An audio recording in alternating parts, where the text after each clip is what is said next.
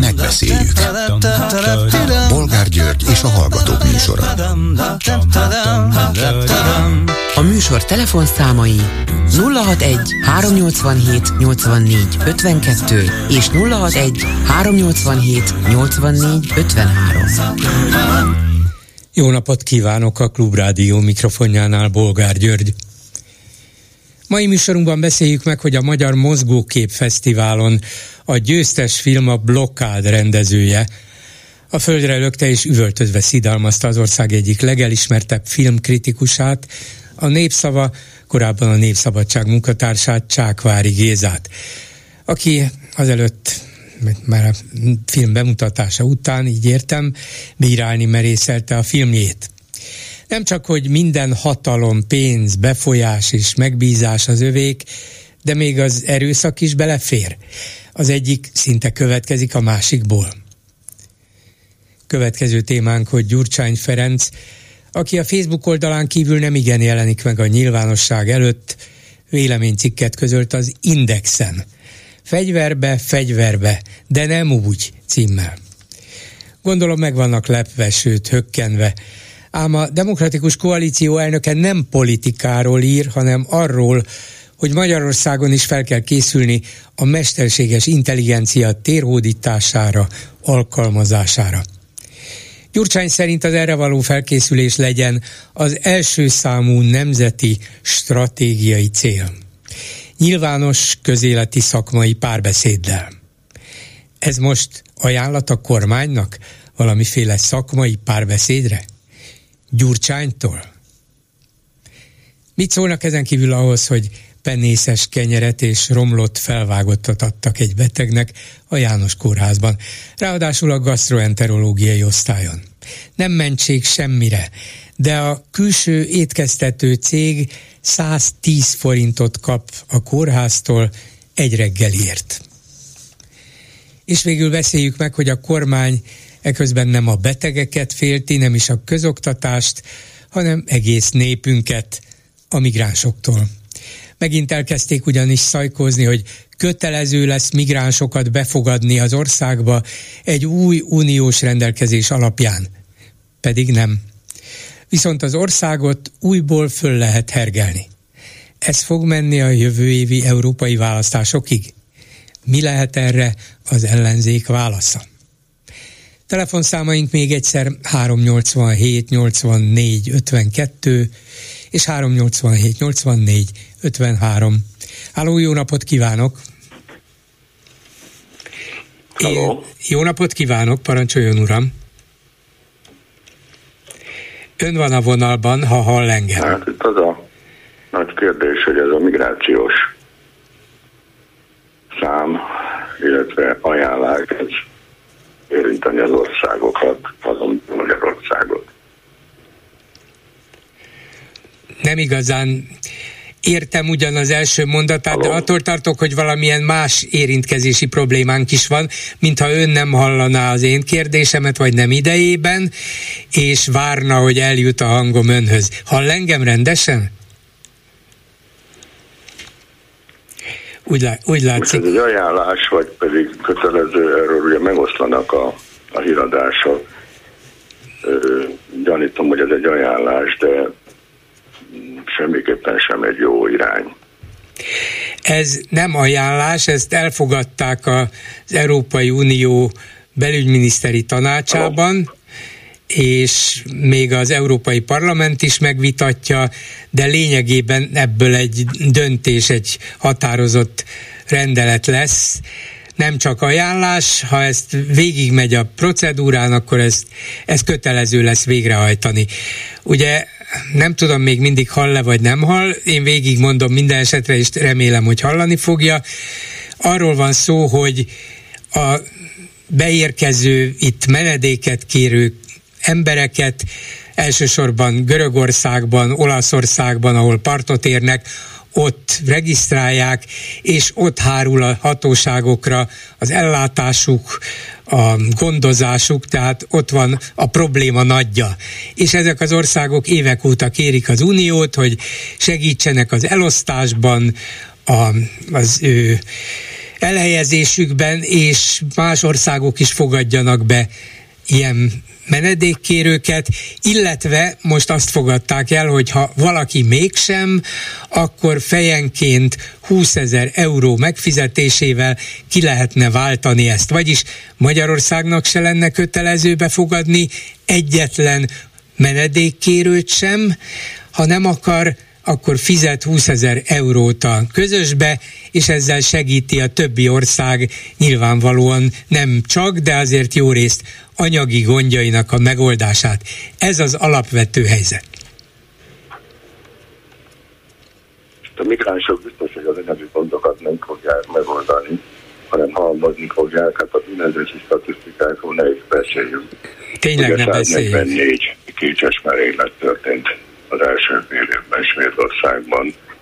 Azt hiszem, hogy ez nem kell kommentár, és a sors különös fintor, hogy azon a napon is megkéseltek valakit Stockholmban, amikor az Európai Parlament ezt az ajánlását megfogadta, és én továbbra sem értem, hogy miért kéne nekem egy szírt vagy egy afgánt befogadnom.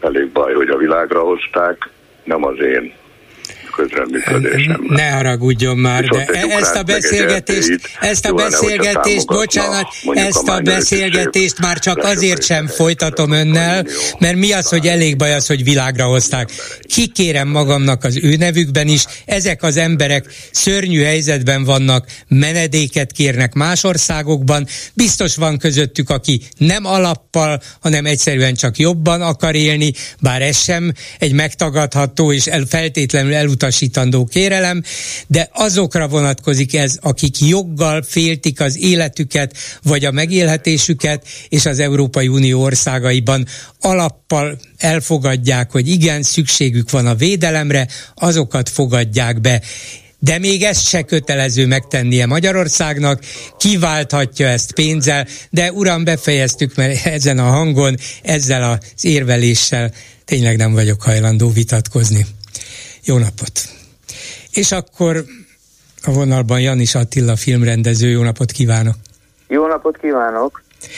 Hát egy másik botrányos ügyről beszélünk, bár a migráns ügy természetesen súlyosabb, az életbevágó, és bele is halnak emberek abba is, hogy megpróbálnak Európába jönni, belefulladnak a tengerbe százával vagy ezrével egy évben, és aztán utána se lesz könnyű az életük, de nem, nem olyan emberekről van szó, akik azonnal késhez vagy fegyverhez nyúlnak, hogy utána kiírtsák a befogadó országok társadalmát. Na, mindegy, ez az előző, előző hozzászólónak a megjegyzésére tett. Sajnos nem, nem, nem voltam, nem vagyok képben, mert nem hallgattam, bocsánat, a műsort. Igen, igen, igen.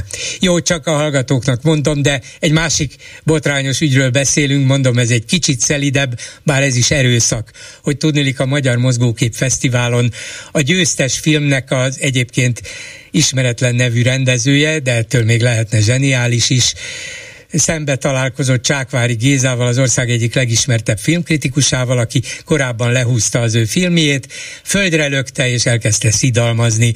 Azért ez Magyarországon nem szokás, máshol sem, bár hallottunk már ilyet.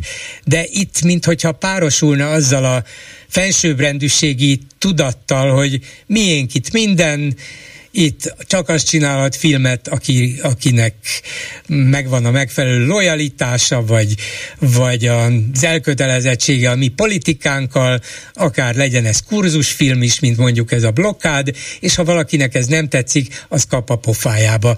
Én valami ilyesmit olvastam ki ebből az incidensből. Hát ön?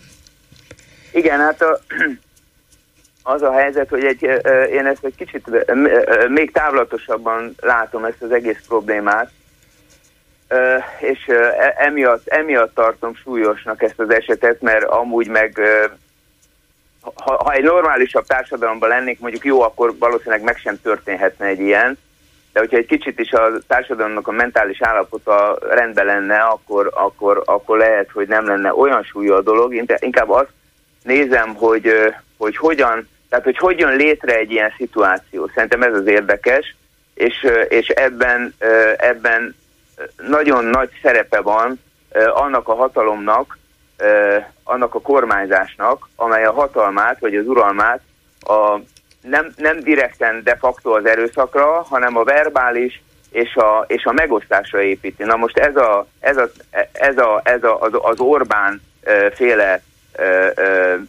kormányzás, a NER, az tulajdonképpen a kezdetektől fogva a társadalom szélsőséges megosztására épül. Különösen a 2010 óta kezdődő kormányzása Orbánnak, ugye mert amikor az elsőt elvesztett, akkor megkérdezték, hogy mit, mit rontottak el, és az volt a válasz, hogy nem ástunk elég mélyre. Ugye mert ebből az következett, hogy amikor jött egy váltás, akkor elég volt csak a vezetőket lecserélni, és akkor a másik kormányzás már tudott dolgozni. Na most a 2010-től való kormányzás az arról szól, hogy tényleg mélyre ásnak, ami előkészíti azt a szituációt is, hogy hogyha történetesen lenne egy újabb váltás, akkor nagyon nehéz lenne egy új kormányzást irányítani, mert ugye az összes fő intézménynek a, a vezet, nem csak a vezetői vannak úgy kiválasztva kontraszelektíven, hogy, hogy lojálisak legyenek, hanem az egész mély rétegig így működik. És ugye a kultúrában ez volt a vezényszó, hogy most mi jövünk. És 2010-től ezt váltják valóra, ezt a kulturális térfoglalást és a kulturális lenyúlást. Na most ennek csak annyi, a, annyi az érdekes, hogy amikor a társadalomban ilyen nagy feszültségek vannak, és állandóan egy ellenségkép van állítva, és állandóan meg van nevezve a Soros György, vagy bárki, amikor a Bajer Zsoltnak a műsoraiba és a nem tudom, hogy hívják, amikor az a négy újságírónak nevezett ember összeül, egy ideig néztem a hírtévébe, de aztán annyira elborzadtam, hogy már nem, csak szociológiailag nagyon érdekes volt, amikor minden ponton a gyűlölet van, valaki meg van nevezve, legyen az homoszexuális, legyen az fekete, legyen az transvestita, legyen az bármi, vagy elég, ha csak éppen más gondol, és abban a pillanatban az a szélsőséges gyűlölet céltáblájaként van állítva, az ő híveik elé, és egyben az egész társadalom elé, akkor létrejön egy olyan szélsőségesen kijelezett szituáció, amiben már csak egy lépés választja el a tetleges erőszaktól az embereket. Mert annyira nagyok az indulatok, annyira nagyok a feszültségek egyik oldalon és a másik oldalon is. Most olvastam egy és, és ennek én ezt látom, ezt látom, hogy egy mintázat rajzolódik ki, egy nagyon súlyos mintázat rajzolódik ki, ami előbb-utóbb a legszörnyűbb dolgokhoz vezet el, tehát most még csak egy pofon csattan el, ez az első, amikor elcsattan egy pofon, vagy valakit a földre löknek, mert nem tetszik, mert nem tetszik, amit ír, vagy nem tetszik, amit mond, vagy nem tetszik, ami a véleménye, ugye savazós bácsi, stb. stb. De ezek, ezek ugye a, a, a parlamenti beszélgetésnek a minősége, a, a, ezeknek, a, ezeknek a, a kormányhoz hű, vagy közeli megmondó embereknek, és a, a, a, akik, akik tulajdonképpen, ugye én a Bajer Zsoltot, egyébként szerintem a Bajer Zsolt az egy eléggé kultúrált ember, tehát ő nem arról van szó, hogy egy, ő egy, ő egy nem egy bunkó, és nem azért nem egy bunkó, viselkedik hanem nagyon módon. tudatosan van, nagyon tudatosan van, tulajdonképpen az Orbánék állandóan egy mércét, egy, egy, egy lakmuszpapírt használnak, meddig mehetnek el és ameddig elmehetnek, akkor addig elmehetnek. És vannak ezek a, ezek a beszólók, akik, akik megmérik a saját közösségükbe is, hogy mi az, ami még az ő közösségükbe elfogadható. Na most, ami elfogadható, az viszont leáramlik, az egész parlamenti beszédstílus is le, le, leszűrődik, a, leszűrődik a társadalom egyéb rétegeibe, ahol viszont ez már nem annyira intelligensen és kulturáltan működik, hanem a legszélsőségesebb. Én nagyon sokat Facebookozok, mert ezt is egy ilyen lakmuszpapírnak használom, és nagyon pontosan le lehet mérni, hogy a társadalomnak a mentális állapota, mondjuk a vita, a vita stílus, az hol tart. Hát azt kell mondjam, hogy borzalmas. Tehát amikor ír, az is borzalmas, nem tudok haragig, haragudni egyébként igazán ezekre az emberekre, mert szerintem ők szélsőségesen befolyásoltak. Az Orbán nagyon pontosan rájött arra, hogy a magyar társadalomnak a nagy rétege az, az befolyásolható. És ő ezt csinálja a demagógiával, azokkal a mondatokkal, amiket a szájukban, stb. stb. Tehát befolyásolható emberek, és ez pontosan látszik, amikor, be, mit tudom én, SFE ügy. Hát most valaki e,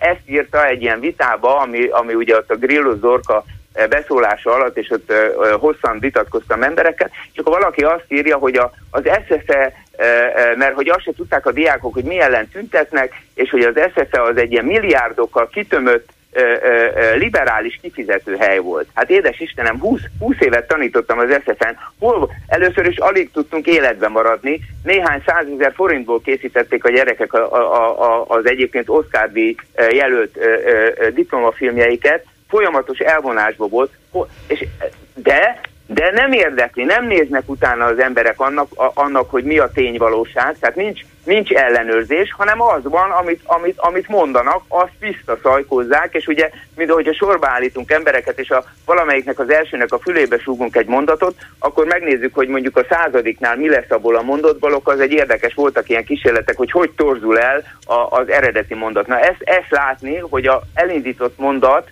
ami föntről egy-egy ilyen tévéműsorból, vagy az Orbántól magától elindul, az a társadalom mély rétegein, amikor már le, leosztódik, akkor az még szörnyűbbé válik, és még agresszívebbé válik, és én ezért látom ezt nagyon súlyosnak, ezt a, ezt a, ezt a történést, mert hogyha, és hogyha ennek valamilyen retorziója nem történik, már pedig sajnos a rendezőség, a rendezőségnek a minimum az lett volna, hogy eltávolítják ezt az embert onnan, azonnal.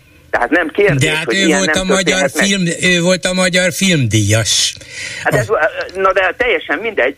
Azt kell mondjam, ugye történt az Oscar, az Oscar, a mostani Oscar díj átadón történt valami hasonló eset, amikor egy kiváló színész, Will Smith, a, a múlt, szeretem, múlt évi, mindannyian nagyon szeretjük, ö, ö, ö, sérelmesnek találta, vagy a tavain volt, már nem tudom, a sérelmesnek találta, hogy a, a tavain volt, hogy a sérelmesnek találta, hogy a műsorvezető a feleségének a betegségével viccelődött. Fölállt, fölment, pofon vágta az illetőt. Most persze van ez, hogy ez összeesküvés elmélet, hogy ez egy megrendezett dolog volt, stb. stb. nem hiszek ebbe.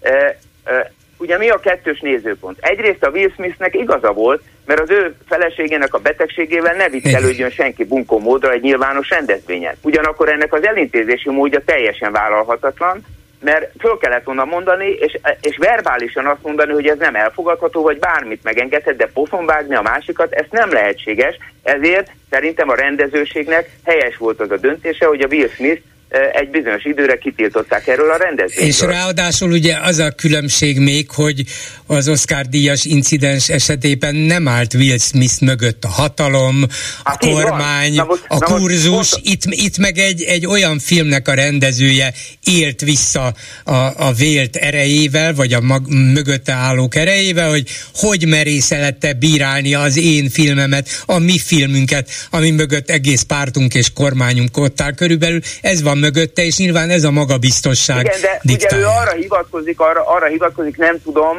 ö, ö, ö, nem olvastam, próbáltam a, a Gézát fölhívni, a Csákvári Gézát, hogy, hogy egy kicsit jobban képbe, képbe legyek, mert ugye nem voltam ott, több szempont miatt sem vagyok ott, mert ezt egy abszolút műrendezvénynek tartom. Ugye ennek a rendezvénynek a, az origója az a Vajna rendszerhez vezet vissza, amikor ugye meg a 2010-es Orbán második második kormányzásnak a kezdetére vezetett vissza, amikor ugye mondtam, hogy mindent mélyebbre kell leásni, és akkor volt az, hogy mindent erkölcsileg alá kellett ásni, tehát rájöttek arra, hogy amikor először volt mondjuk 2001-ben az első filmháború, amikor el akarták venni az alapítványtól a pénzt, akkor ugye nagyon nagy erkölcsi támogatottsága volt a, a társadalom részéről a, az akkori filmes szembenállásnak. Ebből az Orbán, aki nagyon tanulékony, pontosan leszűrte, hogy akkor nem, tud, ö, ö, ö, nem tudja befolyásolni az embereket, és könnyen veszíthet, hogyha, a, hogyha, hogyha nagy az ellenfélnek az erkölcsi támogatottsága. Tehát nem véletlen, hogy 2010-ben azzal indult a kormányzás,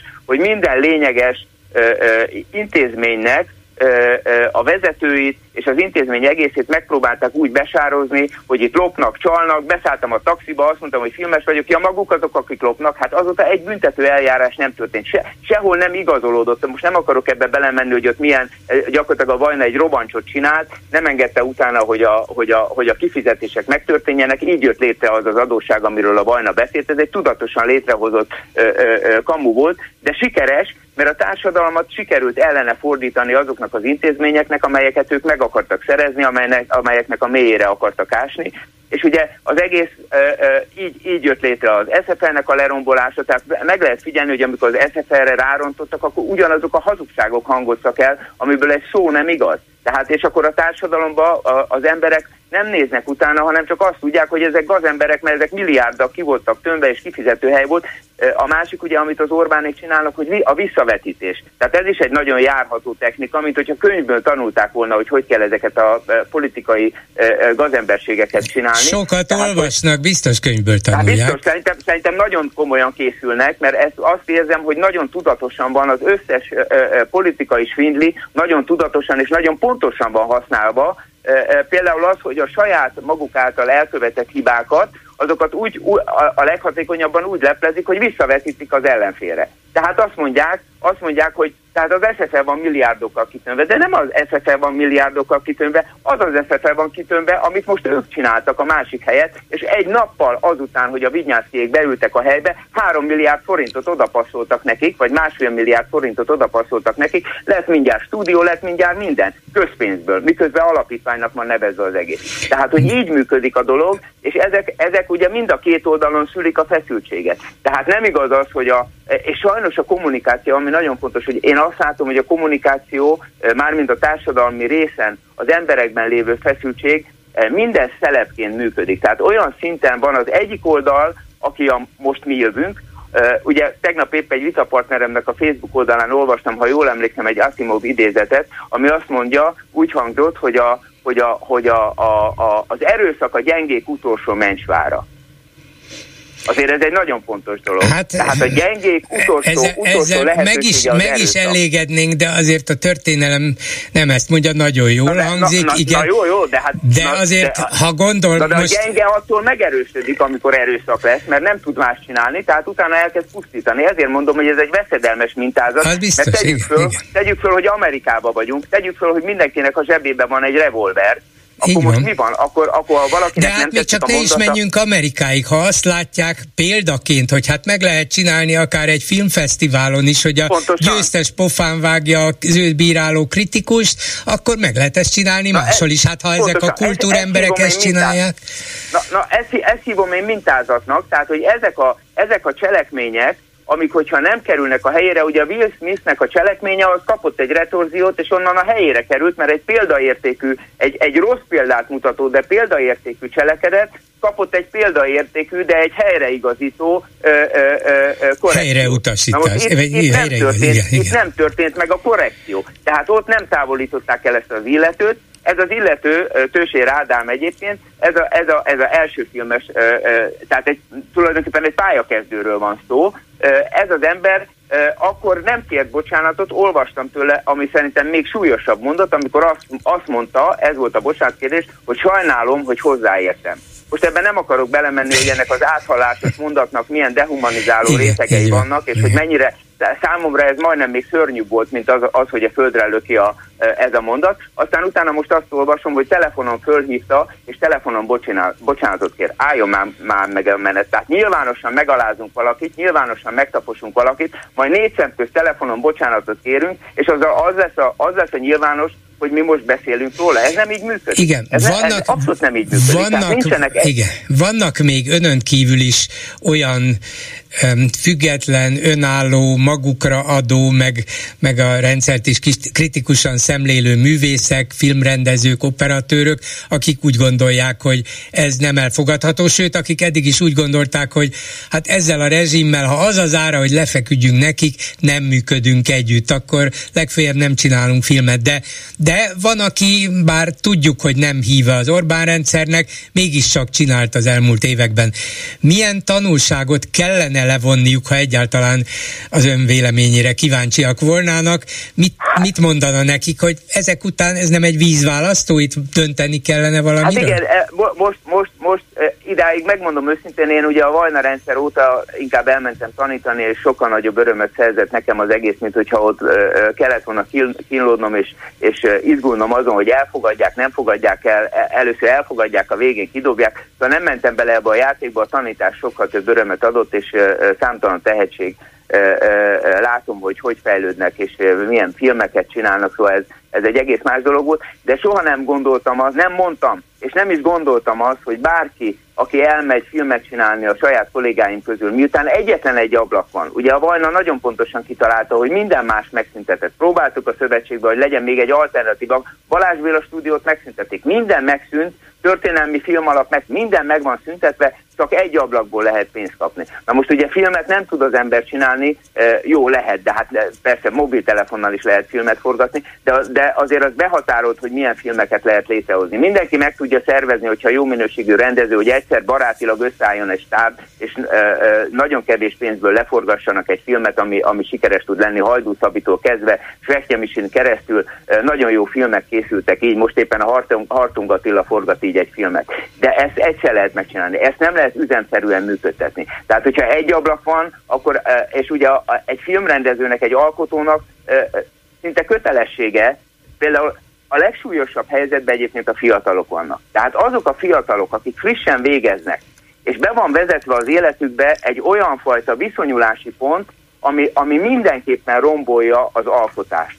Tehát az alkotásnak, az alkotónak mindenképpen függetlennek és kritikusnak kell lenni, mert nem működik másképp. Na most, hogyha bevezetünk egy olyan viszonyulási pontot, hogy neked valamilyen módon lojálisnak kell lenni, vagy akár csak egy sejtetre van, akkor pillanatokon belül eljutunk az önszerzúráig. Nagyon sok példáját már látom annak, hogy még nem történt semmi, de már leveszik a nevüket, de már azt mondják, hogy az már ne legyen. Már kihúzza a forgatókönyvből ő maga, látom ezeket a gesztusokat, tehát visszatértünk a, a legsötétebb, a legmélyebb kommunista... Na tehát mit, mit ajánl a kollégáinak? Mit csináljanak ebben a helyzetben? Hiszen még a kommunizmus alatt is voltak nagy rendezők, nagyszerű filmek, lehetett úgy is élni és dolgozni. Igen, hát nem, a, az, a volt a, nem az volt a kívánatos, de mégis. Egy nagy kül- az egy nagy különbség, hogy ott egy nagyon kultúrált, ám de nagyon ravas csávó irányította a rendszer. Tehát az, a, az, a, az Acélgyörgy. Az Acélgyörgy azért pontosan tudta, és ott létrejött egy olyan fajta kommunikáció, ami egyébként nem véle. Tehát ott, ott egyszerűen bizonyos dolgok hagyva voltak, hogyha mondjuk például más nyelven voltak elmondott. Természetesen voltak szélsőséges esetek, Jeles András, stb. tanul és így tovább. Tehát voltak szélsőséges esetek, amik olyan radikálisan tiltva voltak, mert még a, mert még a, a, a, a, a hogy mondjam, a, a, a kódolt üzenetbe is nagyon ö, ö, ö, ö, átlátható volt az egész, és kihalható volt, tehát azért valóban, ahogy, ahogy mondja, nagyon-nagyon jelentős művek elkészültek, azok között voltak még rendszerkritikus művek is, és pontosan tudták, hogy, hogy mivel lehet külföldön, ugyanis kettős éle volt, tehát külföld felé el lehetett küldeni azokat a filmeket, amelyek, amelyek még belefértek ezekbe a dolgokba, és, és, és ez reprezentálhatta azt, hogy azért itt egy működő kultúra van. Na most itt, itt legyilkolják azokat a filmkészítőket. A Vajna ebből a szempontból egyébként hasonló volt, mert a Vajna nagyon gyorsan rájött arra, hogy azokkal a filmekkel, amiket ő maga akar megcsinálni, azokkal azért nem fog visszajutni a vörös szőnyegre. Tehát onnantól kezdve ugyanazok a tehetséges filmrendezők készítettek filmeket, akik már korábban is bizonyítottak. Ez egyébként részint köszönhető a Havas Ágnesnek, aki a Vajnának a jobb keze volt, és, és, és elég gyorsan menesztették magyar... is, miután Vajna meghalt, hát szóval és, Enyedi is dolgozhatott, meg a Nemes meghalt, akkor ugye mindenki igen. azt hihette, hogy a Havas Ágnes fogja továbbvinni a dolgokat, egyből kitették a szűrét, mert hogy kevés volt. Tehát a Vajnát a végén azok az erők, akik a Vajnától azt várták, hogy most mi jövünk, de ott még nem tudtak ők jönni, mert a Vajna ennél egy kicsit szofisztikáltabb és igen. De volt. ezért kérdezem, a... hogy most mit csináljanak azok, akik szemben állnak ezzel az egész társasággal. Itt történt valami, ami nagyon is szimptomatikus erre a rezsimre hát én, nézve. Én, mit én ezt, a, e- ezt a rendezvényt biztos, hogy bolykottálnám, mert, mert semmi értelme nincs valamiben részt venni, ami, amiben jó, persze most is a Csomos Annyinak odadobtak egy díjat, természetesen ő kapta a rendezői díjat egy csodálatos filmjéért, a magasságok és mélységekért, a Larrynek is adtak egy díjat, persze a, a, a, a mindig, mindig, mind, mindig kiváló. Hát ez az, hogy mit csináljanak ezek, ezek, akik kiváló művészek, vagy fiatal művészek, nincs más út, ez az egy van.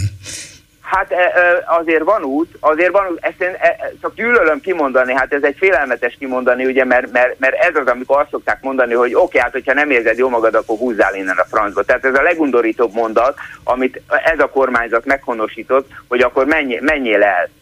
De közben egy olyan szituációban vagyunk, amikor Európa nyitott Közben egy olyan szituációban vagyunk, hogy legyilkolták az SFR, de azok a hallgatók, akik az SFR-ről elmentek, azok a Bécsi Egyetemnek a diplomájával rendelkeznek, mert a Bécsi Egyetem lett a társ egyeteme a, a, a, a FSF-nek. Tehát gyakorlatilag ugye valaki azt mondta, hogy azt megpróbáltak minket eltemetni, de kiderült, hogy csak elültettek. Tehát ez nagyon érdekes, ugye mind a kettő föld alatt van, csak az egyikből kihajt valami, a másik, a másik pedig halott.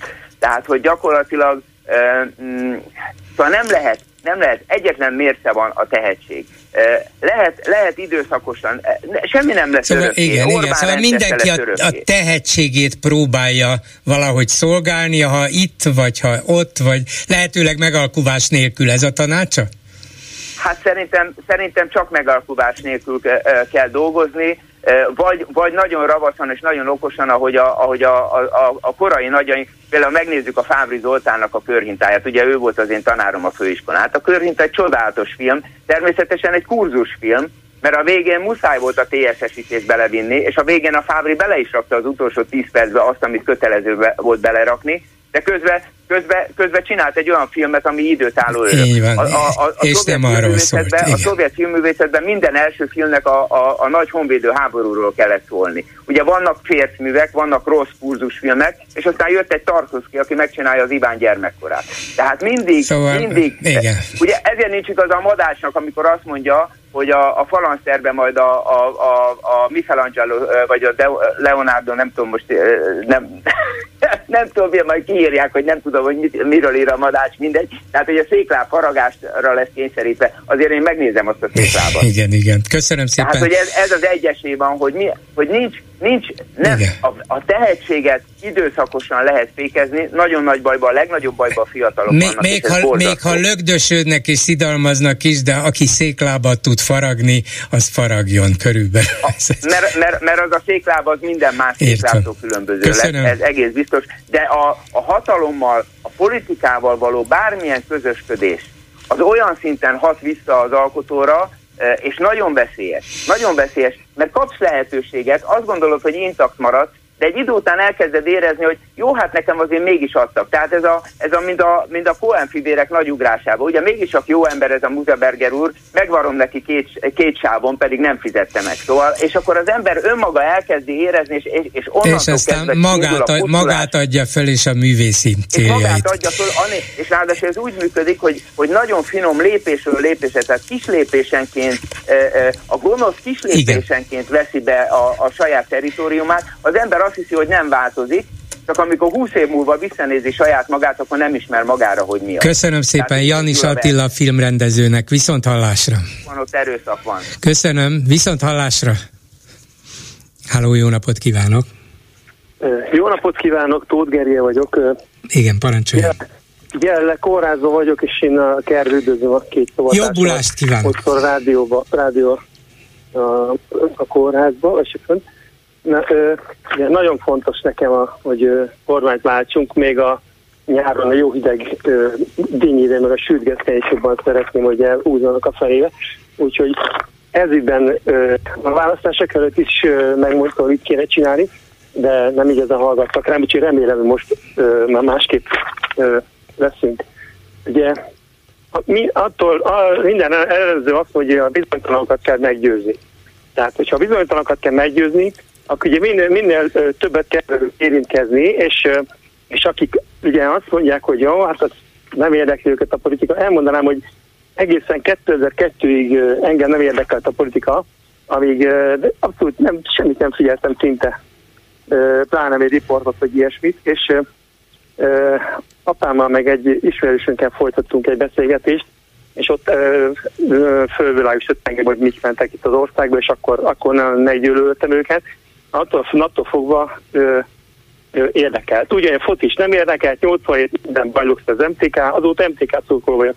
Tehát, hogy bárkinek lehet egy szikra, amitől elkezdünk. Na most ez, ezeket a szikrákat tömegesen kéne ö, elterjeszteni, és el, elmondom, hogy hogyan. Ugye a választások mondtam, hogy nagyon fontos, hogy ö, nem ö, azt kell nekik mondani, hogy ugye hallgass ilyet, meg olyat elemzés, stb. Mert vagy meghallgatja, vagy nem az ő nyelvükön kell beszélni. Az ismerősen aktivisták, bárki, politikusok, hogy amikor járkálnak a, a, az országot, föl kell készülni a különböző témákra, amikor azt mondják, hogy ezek mind egyformák, akkor meg kell mondani, hogy nem, ezért és ezért nem. Amikor azt mondják, hogy megszólítás volt, akkor, de, ez, de nem biztos, hogy pont így, és pont ezeket a szakértőknek jobban. Tehát, hogy összesen hasonlítani akkor volt, teljesen más volt a költségvetési ö, ö, szigorítás, hogy, hogy miket, miket, miknek kellett megfelelni.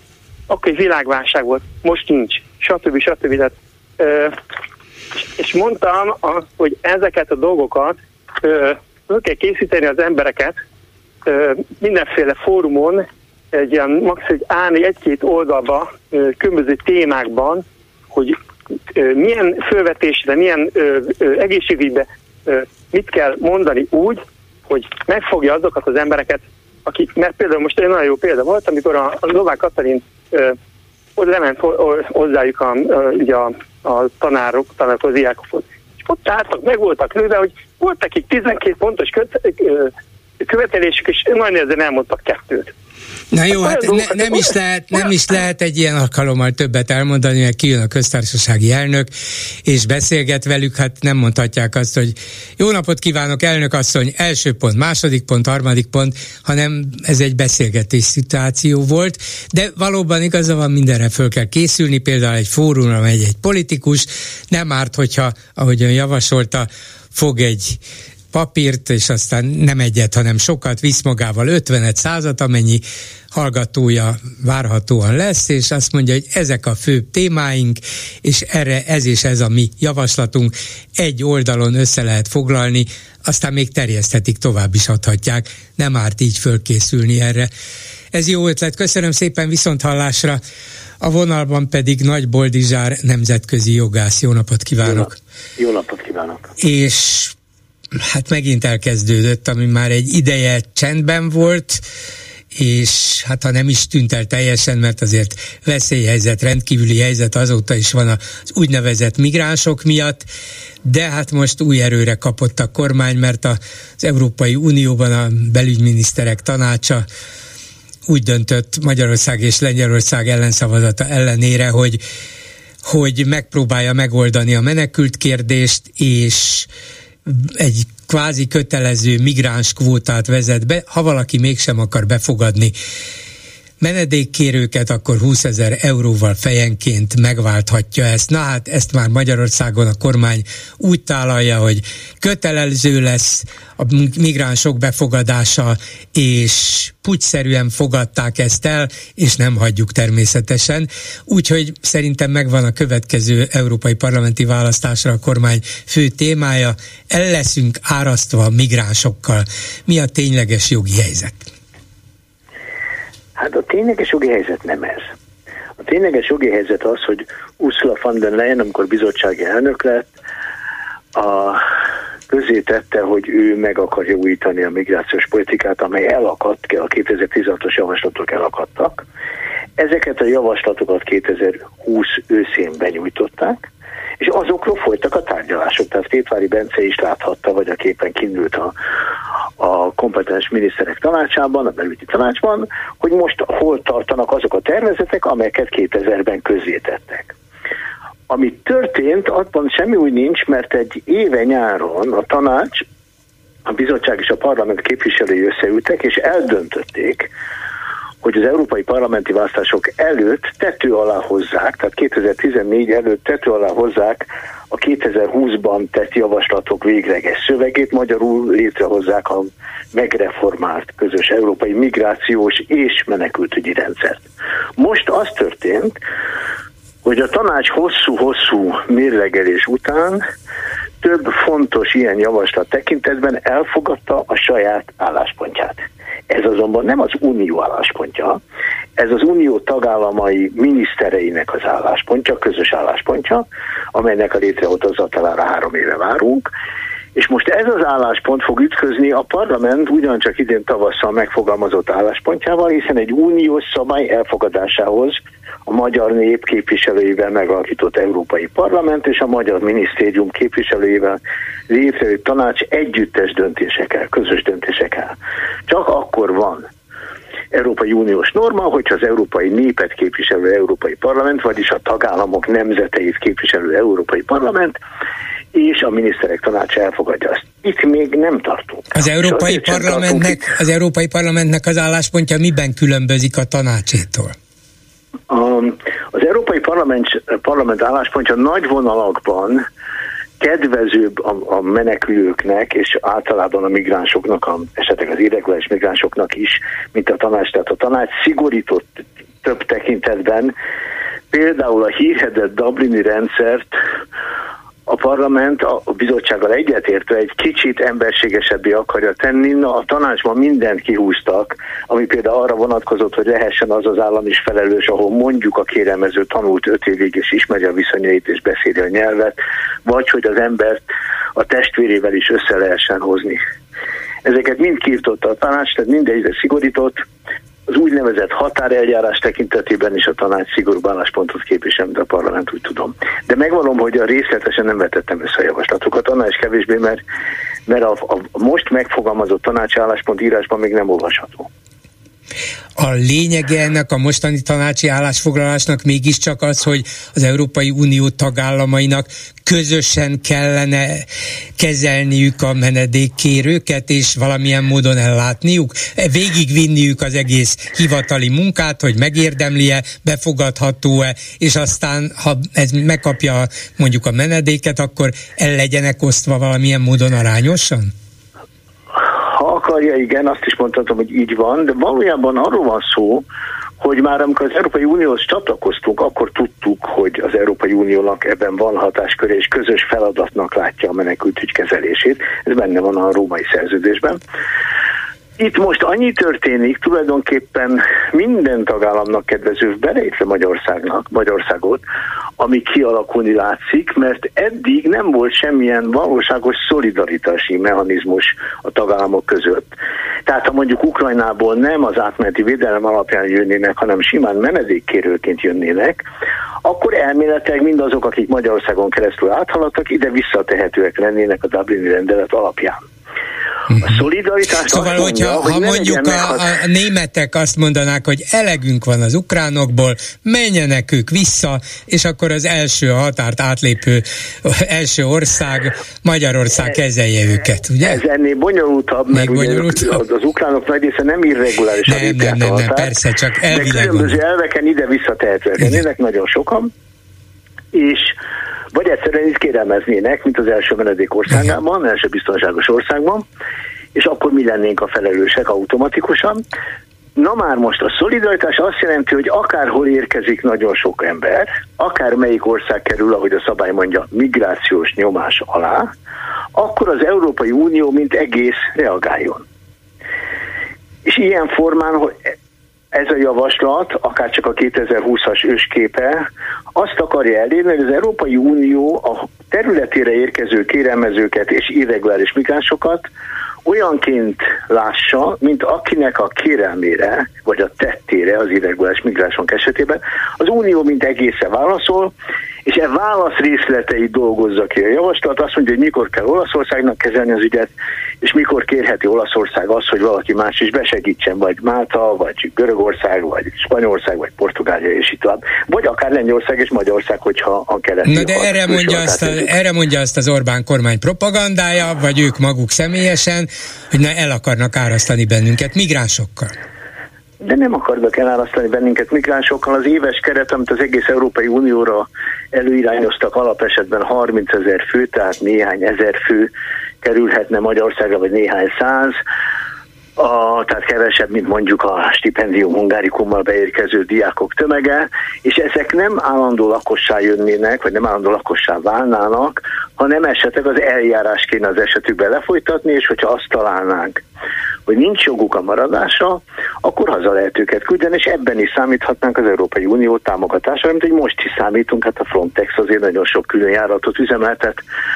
amelyre felrakják a Magyarországon tartózkodási jogon nem rendelkezőket is, nem kell nekünk a saját gépeinket küldeni. Milyen, milyen megterhelést, igen, ha az Orbán kormány normálisan viselkedne, és azt mondaná, hogy rendben, hát itt van például barátunk, barátnőnk Giorgia Meloni, az ő Olaszországával, kitéve évente akár százezer menekülőnek, és hát megértjük, hogy nem, nem szabad mindent Olaszországra ráterhelni, segíteni szeretnénk neki is, befogadunk 650 menekült tehát onnét, és elvégezzük a, az ő vizsgálatukat, megnézzük, hogy jogosak-e a menedékkérésük, és így tovább, és aztán végig folytatjuk az egész, mekkora megterelést jelentene ez pénzben, időben, hivatal, hivatali személyzetben, mennyire komoly ez? Hát erre csak viszonyszámokkal tudok válaszolni. Ugye azt mondja a tervezet, hogy a GDP-hez és a lakosság számhoz igazodik a teher. Ez Magyarországot illetően valószínűleg nem érni el az összes kérelmező kétszázalékát. Igen. Az azt jelenti, hogy kettő igen. kerülhetne hozzá. Ugyanakkor, ha arra gondolunk, hogy mondjuk lejár az átmeneti védelem, mert pedig le fog járni legrosszabb esetben négy év után, és ne adj Isten Ukrajnából még mindig jönnek, akkor az általános Dublini szabályok fognak érvényesülni, és akkor nagyon könnyen történhet az meg, hogy néhány ezer vagy tízezer ukrán lesz nálunk, akiknek az ügyét el kell bírálnunk. És itt, és itt ragadná, itt ragadnának a távoliak. Uh-huh távoli, távolabbi tagállamok segítségét. Aha, és akkor, hogyha ez a rendszer életbe lépne, és az ukránok anna, a, mondjuk ennek a hatája alá esnének, akkor ez nekünk kifejezetten jól is jönne. Hát a legnagyobb mértékben. Hiszen lesz egy úgynevezett szolidaritási vállalás alap, én nem hallottam még ezt a magyar médiában, úgy hívják, hogy szolidaritási vállalás alap, amelyet tervez a bizottság előre, egy, mondjuk egy nevezük, hogy kb. egy fél, óra, fél évvel korábban, a tanács jóvá hagy egy döntést, és akkor annak alapján minden állam előre tudja, hogy körülbelül hány embert kell majd befogadnia, ha tényleg annyian jönnek, amennyiről a bizottság beszélt. És hogyha kevesebben jönnek, akkor kevesebbet, és ha többen jönnek, akkor megváltoztatják ezt a döntést. De ne felejtj el, hogy a csomagban sok minden más is van. Van például egy nagyon megerősített határeljárás. Tehát nagyon erősen rászorítják például Georgia Meloni Olaszországán, hogy ne engedje tovább menni az embereket, a Dublini rendszert is úgy szigorítják, hogy két évig az az állam marad felelős, amelynek a külső határát irregulárisan lépte át a személy, most, most egy év a határidő, de ezt kiterjesztik még egy évvel.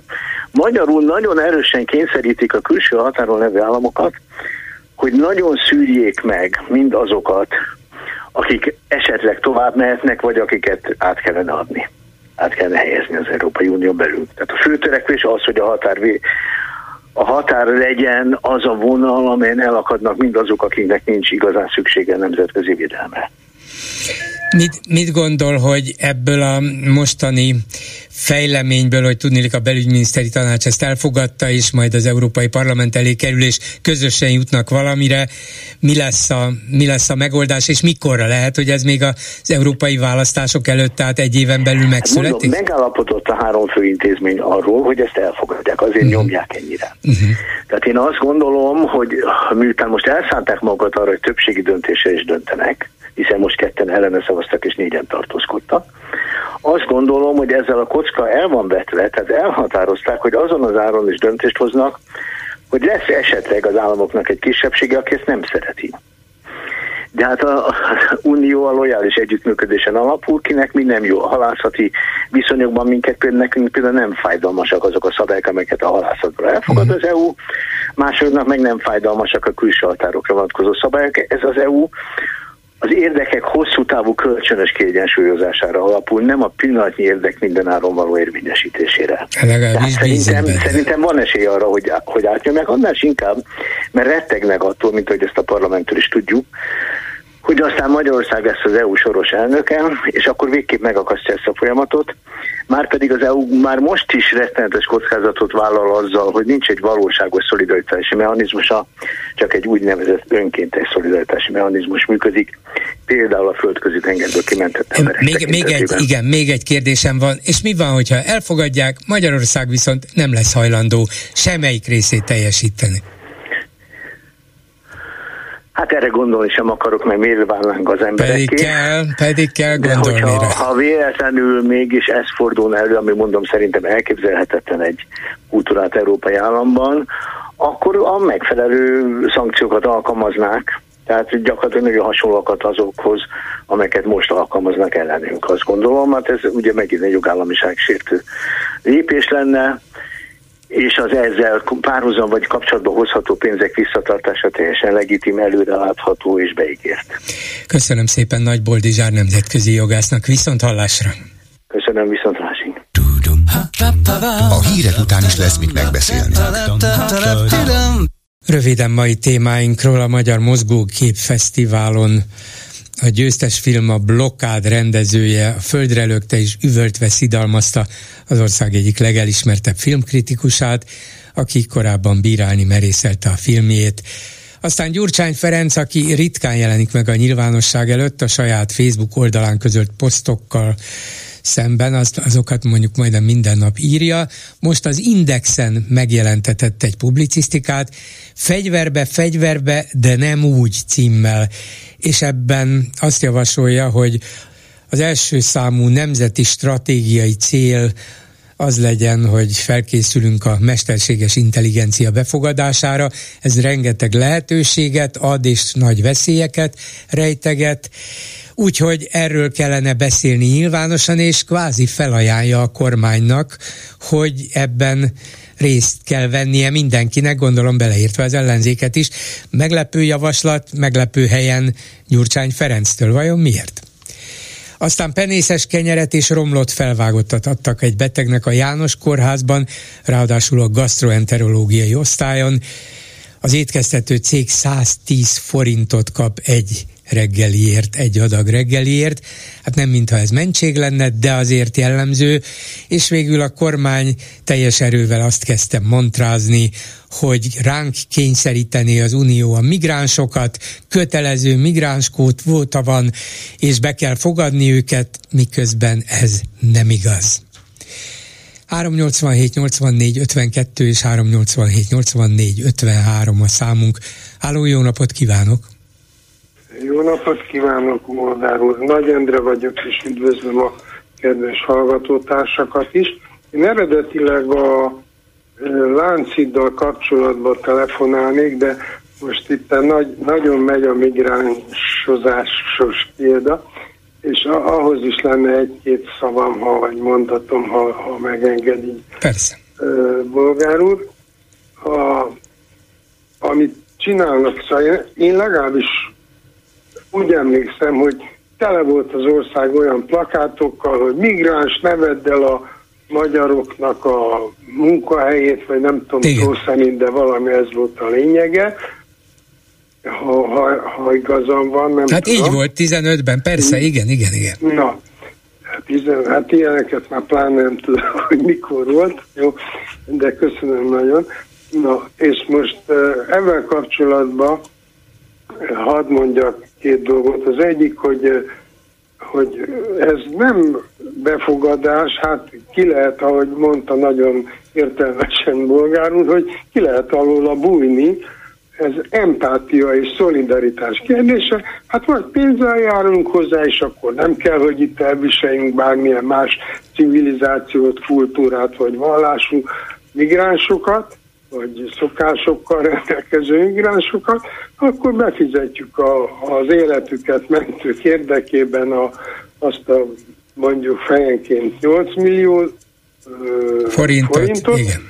forintot vagy, vagy, vagy befogadjuk, ha éppen úgy akarjuk. Na de szóval a, az, hogy ne vedd el a munkahelyét, és, és ami meg most megy, szóval ez, ez köpönyek forgató, szerintem Hát köpények forgató már csak azért is, mert tízezer számra hozzák be a külföldi vendégmunkásokat, különböző nagy építkezésekre vagy nagy üzemek munkaerő ellátására. Így van, így van, pontosan, és azt mondom is mindjárt.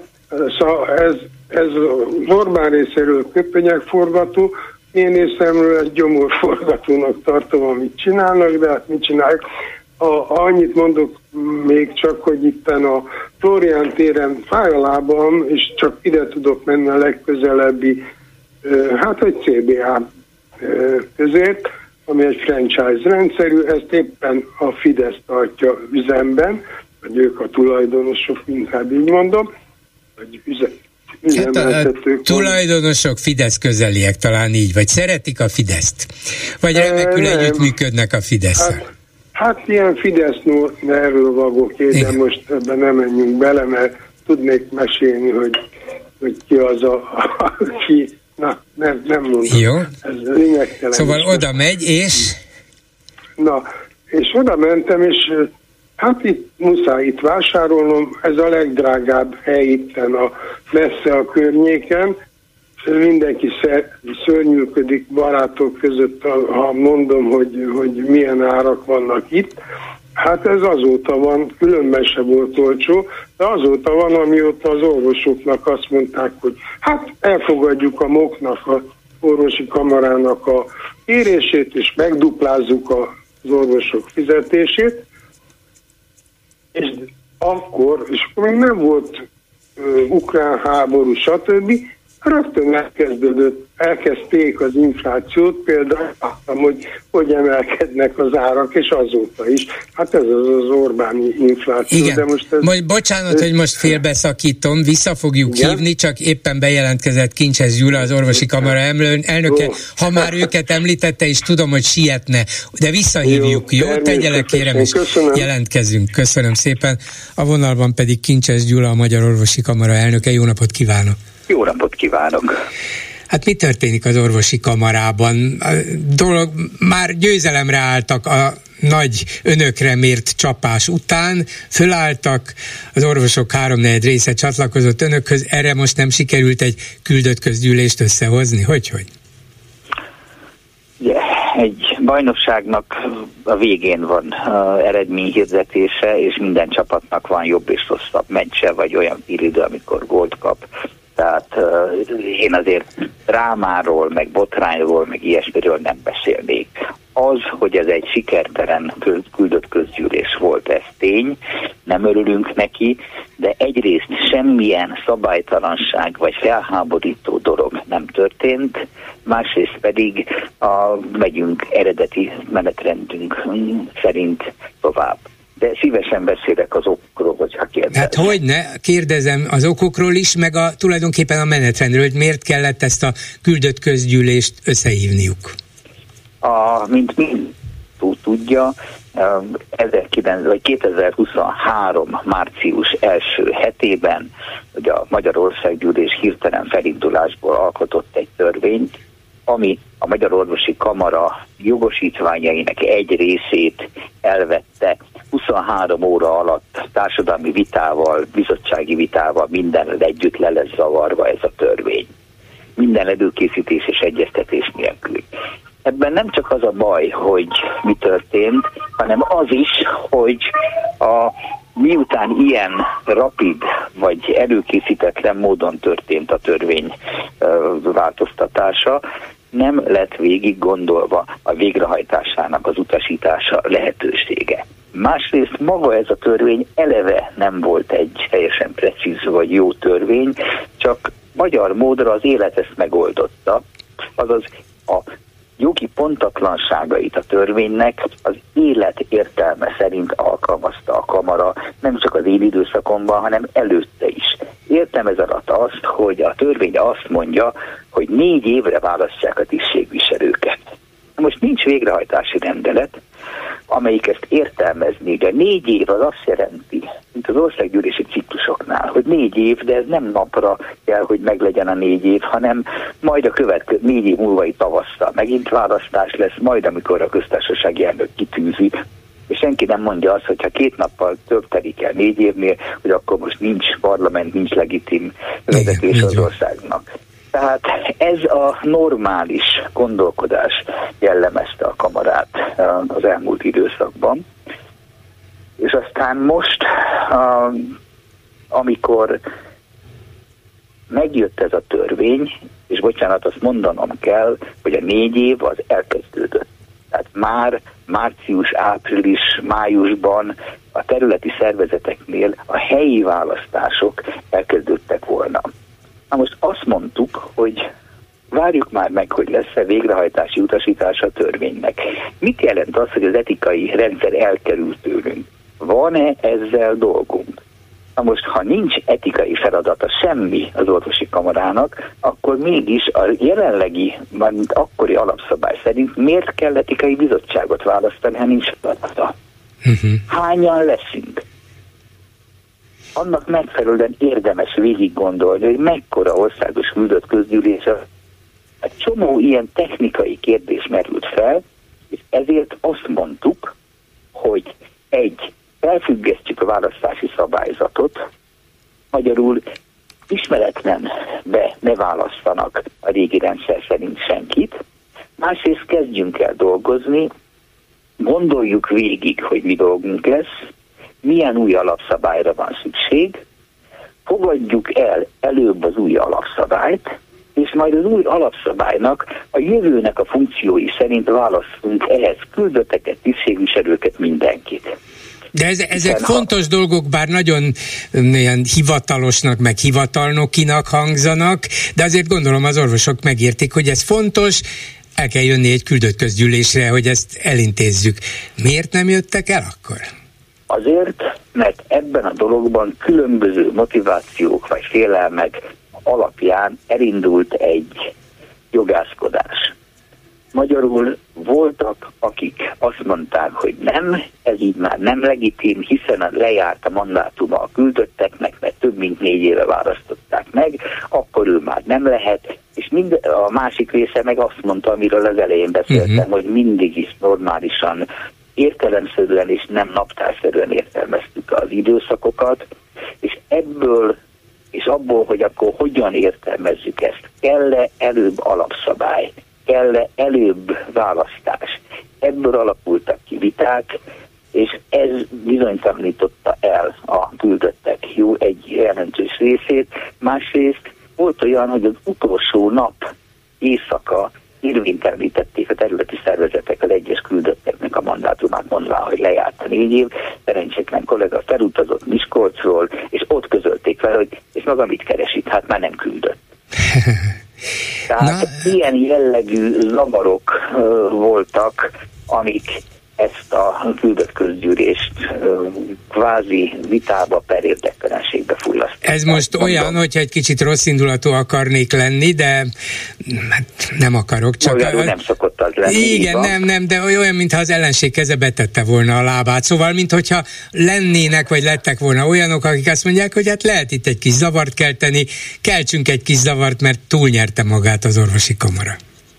A, ugye 50 ezer körüli tagból 34 ezer kollega újította meg a tagságát, ami gyönyörű dolog, és még egyszer köszönök és hála mindenkinek. Azért 34 ezer ember nagyjából leképezi a magyar társadalmat. Ez egy nagy minta.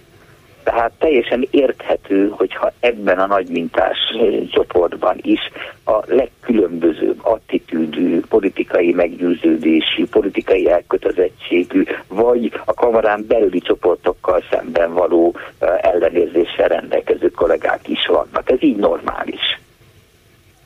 Úgyhogy ő nem, le, nem lepődött, tehát valamennyire nyilván meglepődött, mert mégse sikerült az, amit elterveztek, sőt, még egy harcos társa, az egyik alelnök is lemondott. Ezek miatt a viták miatt?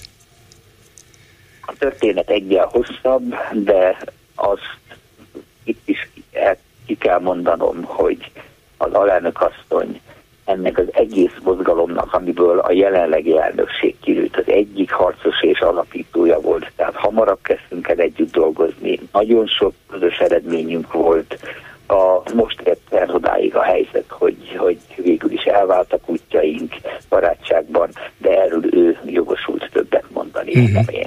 Na és ön, aki maradt, vagy legalábbis maradja, marad a mandátuma végéig, apropó Szeretné még folytatni, vagy ezt még nem döntött el?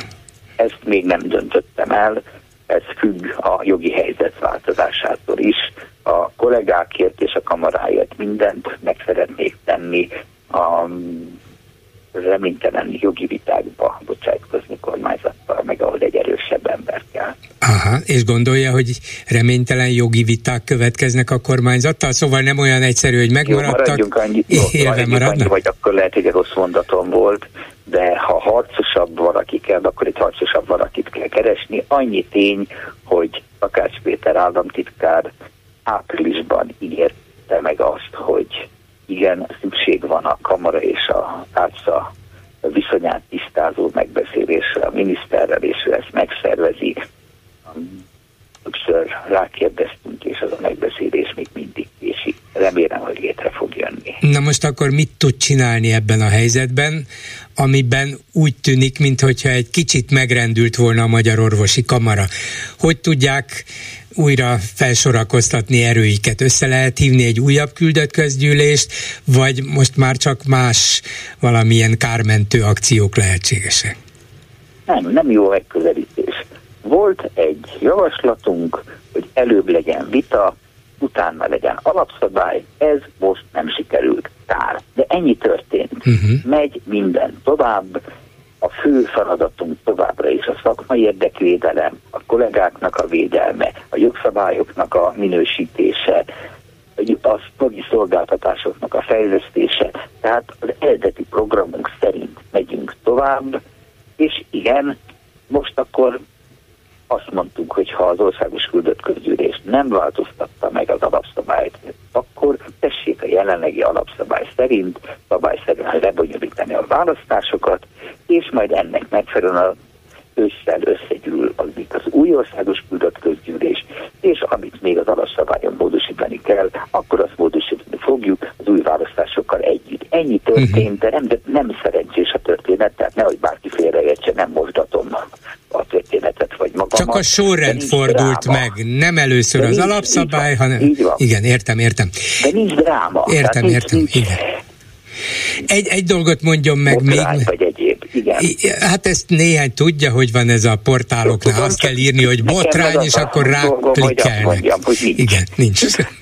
Jó, egyet mondjon meg, mert a szavaiból ez is kiérződött, hogy hát esetleg egy harcosabb felfogású vezetőre lehet szükség, de érez ilyen közhangulatot az orvosi kamara tagjaitól, vagy nagyobb számban tőlük, hogy hogy bár Kincses Gyula vezetésével a MOK óriási eredményeket ért el az elmúlt években, de ön mégiscsak és lehet, hogy éppen ezért ért el, nem tudom, egy diplomatikus, nyugodt, kiegyensúlyozott, hát szóval nem ment fejjel a falnak, hanem lehet, hogy igyekezett azt a falat megkerülni. És lehet, hogy vannak olyanok, akik azt mondják, hát ha már így bánt velünk a kormányzat, és mi mégis élve maradtunk, akkor mutassuk meg, hogy van még több erőnk? Nem. Akkor még egyszer sajnálom, hogy ezt a akár félreérthető mondatot mondtam, annyi a történet, hogy valóban nem tudjuk, hogy az egészségügynek a történetei, vagy fejlődése hova fog fejlődni a következő időszakban. Nem tudjuk, hogy az egészségügy szolgálata jogviszony törvény hoz-e olyan szigorításokat a szakellátásban is, ami méltatlan, az orvosi léttel ellentétes és betegellenes. Nem tudjuk, hogy sikerül-e valami megoldást hozni a köz és a magánegészségügy viszonyában ami alapvető feladat lenne ahhoz, hogy végre a várakozási idők csökkenjenek. Tehát ezt nem tudom, nem látom, hogy merre megy az egészségügy, és erre mondtam azt, hogy lehet olyan helyzet, amikor nem egy ilyen, ahogy ön is mondta, a inkább kompromisszumot kereső valaki kell, hanem valaki olyan, aki ezt markánsabban felvállalja, de nem a tagság vagy a vezetőtársaim felül érkezett ilyen jelzés de ezek szerint csak annyi történt, hogy majd lesz ősszel küldött közgyűlés, és akkor ott meglátják, hogy merre tovább és kikkel. Így igaz. Köszönöm szépen Kincses Gyulának, a Magyar Orvosi Kamara elnökének. Viszont hallásra! Viszont hallásra, én köszönöm a beszélgetést. Egy hallgató a vonalban, nem tudom, hogy az-e, aki előbb volt, de majd mindjárt meghalljuk. Halló! Halló, halló, Tajnai Gabriela vagyok. Igen. Én a penészes kenyérügyben jelentkeztem. Akkor egészségügy. Halló? Mondom, akkor egészségügy, mert ugye ez egy Nem kórház. tudom, de nagyon rosszul hallok a vonalban. Ez érdekes. No, akkor nekem egy közvetlen információm van, mert a székely tanár úr az osztály főorvosa, nekem rokonom, és napi kapcsolatban vagyok vele. Na most egy beteg a fiújában tárolta ezt a több napos kenyeret, és ezért lett penészes a kenyér, amit elővett és kicserélte a friss kenyérrel. A kórház már adott ki közleményt, de azt kell mondanom, hogy ez a legrendesebb és a leglelkismeretesebb osztály osztályat, Székely tanár úr főorvos osztálya. Tehát nagyon sajnáljuk, hogy pont ezen az osztályon tette ezt egy beteg, és hát ugye már futótűzként terjed ez a hír, és ilyen rossz hírbe hozta a belgyógyászati osztályt. Igen, ez, ez nem jó, nem jó hír semmilyen szempontból, akkor se volna jó hír, hogyha így történt volna, ami elterjedt, akkor se vol, és akkor se jó hír, hogyha egy beteg valamilyen okból ezt a hát el, eléggé el nem ítélhető. Igen, igen, persze. a ott tárolja, persze. és aztán előveszi. Hát igen, de a normális ember azt mondja, hogy a fenébe ott felejtettem a kenyeret, megpenészedett, kidobom, de hogy ezt, ebből olyan ügyet csináljon, mintha azt kapta volna, az, az fura dolog. De hát közben, igen, közben igen, kiderült... El kell mondanom, hogy, hogy hát csak a legszuperlatívuszokban lehet erről az egész osztályról beszélni, hát a, a művész világ, a klasszikus zene, mindenki oda jár. A Marton Évától kezdve a, a Vásári Tamásig ott össze lehet találkozni, várjon dénesekkel, hát szóval, hát én, én tudom, hogy, hogy, hogy, hogy tényleg ez a, csak szuperlatívuszokban lehet róluk beszélni. Minden esetre annyira... Nagyon, nagyon a, igen. lelkiismeret és nagyon-nagyon nagyon rendes osztály, uh-huh. tehát nem, nem, Arra... nem, nem, nem, értem, tehát hogy ez annyira hirtelen elterjedt ez a, ez a rossz hír, hogy... Hát mert elég megdöbbentő, de, de, de arra de mondom, talán... tudom, hogy már a kórház adott ki közleményt. Arra talán jó volt, hogy az kiderült, hogy az az étkeztető cég, amelyik szállítja a, a kórháznak a, az élelmet, reggeli, ebédet, vacsorát, Igen. a 110 forintot kap egy reggelire. Szóval ebből hát nem kell penészes dolgot szállítani, ez biztos, persze ez nem, nem arra magyarázat, hogy na hát nem csoda, hogy penészes kenyeret szállítanak, zárójel nem, nem ez történt, most kiderült, de azért a 110 forintból rettentő nehéz egy normális hát, reggelit van, adni, igen, nem? Igen, igen. Szóval, hogy így itt van, valamit igen. csinál, ebédre 275 forint, vacsorára 170, 165, hát ebből azért hát igen. Ez magyarázhatatlan. Hát ebből nem lehet kihozni egy napi étkezés. Igen, szóval hát itt vannak a nagyobb gondot, és akkor remélem, hogy nem penészes a 110 forintot sem, meg a 165-ös sem, de, de azon kellene gondolkozni, hogy hát valami több pénzből kellene normális ennivalót. Hát ez nem vitás, de annyira sajnáljuk tényleg ezt a főorvosorat, hogy, hogy, hogy, hogy pont ezen az osztályon történt ez a sajnálatos eset, és, és, és, és hát mondom, mint, mint, a, mint a futótűzként terjed mindenhol. Igen, mert nyilván az egészségügyel kapcsolatban mindenkinek hát persze, vannak hát rossz van. benyomásai. hát igen, persze, állapotok vannak. Persze. Köszönöm szépen. Akkor... egyébként, szóval igen. az az igazság, hogy az ember fel, fel tudja fogni, hogy ez előfordulhat. Igen. Írjuk, Nagyon szépen köszönöm. írjuk annak a számlájára, hogy az illető beteg valóban beteg volt, és nem mérte fel a tettének a súlyát. Igen, igen. hát és főleg a rokona, aki ebből mindjárt egy ügyet ilyet csinált, vagy nem nézett utána, vagy Igen. nem kérdezte meg a, a rokonát, hogy hát ez a, nem a fiókból vetted elő ezt a kenyeret? Igen. Köszönöm hát, szépen. a rokonát, persze, hogy hajlamos. Köszönöm szépen, köszönöm asszonyom, így tisztában köszönöm, láttunk. Viszont hallásra. Köszönöm szépen. És akkor itt az előző hallgató, jó napot kívánok!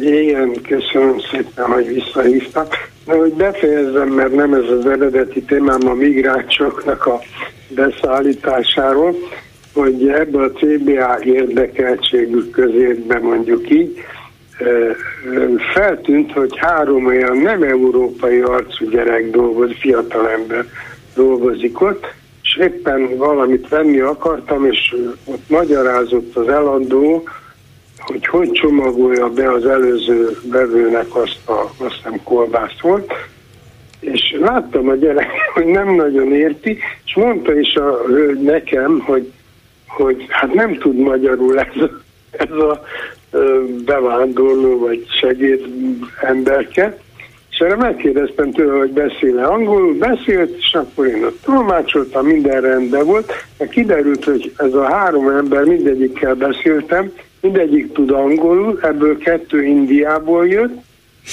és hát a harmadikon nagyon csodálkoztam, de ez az én butaságom, Nepálból. Mindig azt gondoltam volna, hát nem gondolkodtam ilyenen, csak hogy Nepálban azt se tudják, hogy van Magyarország a világon, hogy került ez ide, de mind a három szimpatikus volt, fiatal, értelmes, és mondom, mind a három beszélt magyarul. Na, csak Angolul. ennyit, hogy tehát ez, ezt a a, ez ne, ezek nem véletlenül kerültek ide, ez egy szervezett uh-huh. dolog lehetett, hogy, hogy ide hozták. Igen, hát vannak, Na, ami... vannak indiai vendégmunkások is Magyarországon, igen. Hát, de én Nepálon csodálkoztam. Hát, talán Nepálban is verbúválnak, ki tudja. Van, van egy, hú, nagyon rosszul hallom közben. Ez most már nem az első, ez, ebben a műsorban mindegyik telefonáló alig hall be, engem, vagy bennünket, nem tudom, hogy miért, úgyhogy lassabban mondom akkor, hogy parancsoljon a Lánchíd a témája, ugye? Igen, a Lánchídról. Szóval van egy dolog, amit nem értek a Lánchíddal kapcsolatban, biztos mindenki tudja rá a választ, hogy miért van úgy, ahogy van, én nem tudtam, felhívtam a főpolgármesteri hivatalt, hogy miért dobunk ki, hát ezzel a céllal, hogy miért dobunk ki 6 milliárd forintot, hát át kell, nem tudom, hogy hogy áll a híd, és mikor fejez be, és be van-e fejezve, vagy mi, menjenek, fejezzék be, engedjék rá a gépkocsi forgalmat, és utána szóljanak állambácsinak, a kormánynak, hogy na most 8 napon belül utalják ide a 6 milliárdunkat. És ha az megvan, akkor egy-két hónap múlva ilyen párt, olyan párt volt ez a lakógyűlés, vagy van még, akkor ennek alapján kezdeményezzék, ha az jön ki az eredményben, hogy ezt sokan akarják, hogy ne járjanak ott gépkocsik, akkor attól uh-huh.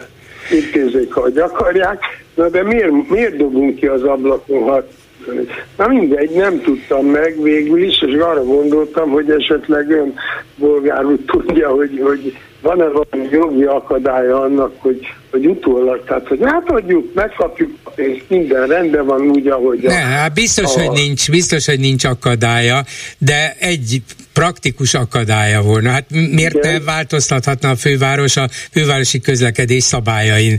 Abban nincs formálisan beleszólása a kormánynak, már eleve az is ugye eléggé megkérdőjelezhető, hogy mi az, hogy ragaszkodik a korábbi forgalmi rendhez, a kormány nem szabhatja meg Budapest forgalmi rendjét, de ez a kormány, mint tudjuk, mindent megcsinálhat, ha tehát ezt a ötletet átvenné Karácsony és a főváros, amit ön most javasolt, akkor azt mondanák, ja, hát odaadtuk a 6 milliárdot, kicsaltátok belőlünk, ezért büntetésből 60 milliárdot fogunk elvonni tőletek, akármilyen címszó alatt. Mehettek panaszra a pápához. Hát igen, igen, körülbelül.